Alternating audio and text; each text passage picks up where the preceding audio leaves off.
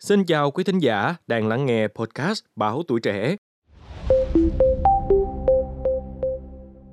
Như các bạn đã biết thì tôm chính là một thực phẩm cung cấp nhiều chất dinh dưỡng phong phú như protein, iốt, axit béo omega 3 và kali. Nhưng thực sự là bất kỳ cái gì nhiều quá cũng có kết quả không tốt. Khi ăn quá nhiều tôm thì chúng ta sẽ gặp nhiều phản ứng phụ gây ảnh hưởng tiêu cực đến cơ thể của mình. Tôm là một món ăn khá là được ưu ái trong các bữa ăn cơm bởi nguồn dinh dưỡng phong phú mà chúng mang lại cho con người. Riêng chỉ trong 100 gram tôm thôi, nhưng đã chứa rất là nhiều chất dinh dưỡng tốt cho sức khỏe như là calo, đạm, nè, kali, vitamin B12, kẽm và canxi. Ngoài ra thì tôm còn được biết đến như là một nguồn selen tuyệt vời. Khoáng chất mang tên selen này khá là cần thiết cho cơ thể của chúng ta.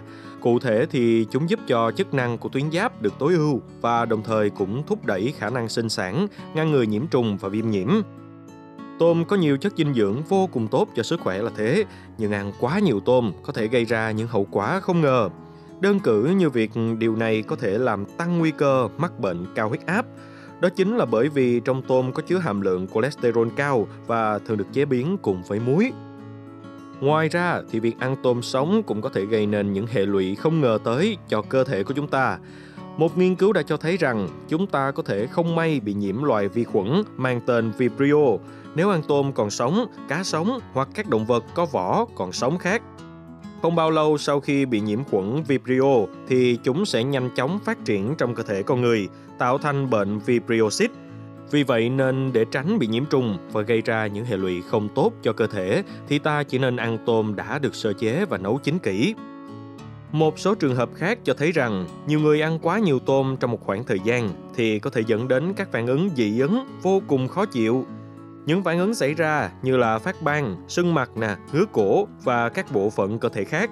Khi những triệu chứng này trở nặng thì sẽ dẫn đến những biến chứng khác như là khó thở, tiêu chảy và thậm chí là gây ngất xỉu. Những biểu hiện trên đây là hệ lụy mà việc ăn số lượng tôm quá nhiều có thể gây nên trong cơ thể con người. Vì vậy nên chúng ta cần tìm hiểu xem ăn bao nhiêu tôm thì mới là vừa đủ để hấp thu được chất dinh dưỡng tốt nhất cho chính cơ thể của chúng ta.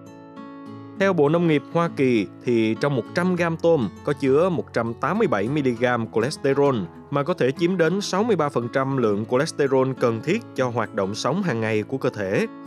Do đó nên nếu mà chúng ta chỉ ăn khoảng 100 gram tôm mỗi ngày thôi thì sẽ không có bất kỳ tác dụng phụ nào xảy ra cả.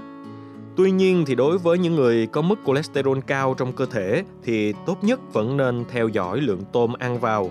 Cụ thể, 300 g tôm có khoảng 15 con tôm lớn cung cấp đến 561 mg cholesterol và lượng cholesterol này gần như là gấp đôi lượng tiêu thụ theo quy định.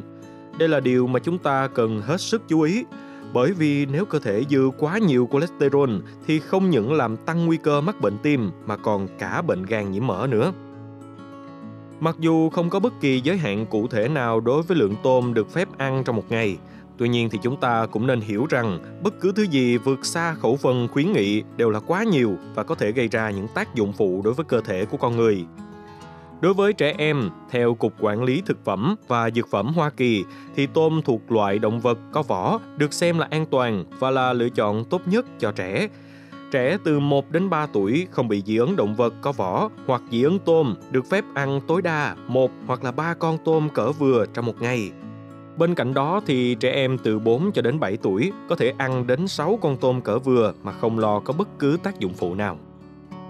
Mong là những thông tin trên đã giúp quý thính giả có thêm được kiến thức về việc nên điều tiết khẩu phần ăn sao cho hợp lý, cũng như là quan tâm hơn đến chế độ dinh dưỡng để có một cơ thể khỏe mạnh. Xin cảm ơn quý thính giả đã lắng nghe và đừng quên theo dõi để tiếp tục đồng hành cùng podcast Báo Tuổi Trẻ trong những tập phát sóng lần sau. Xin chào, tạm biệt và hẹn gặp lại.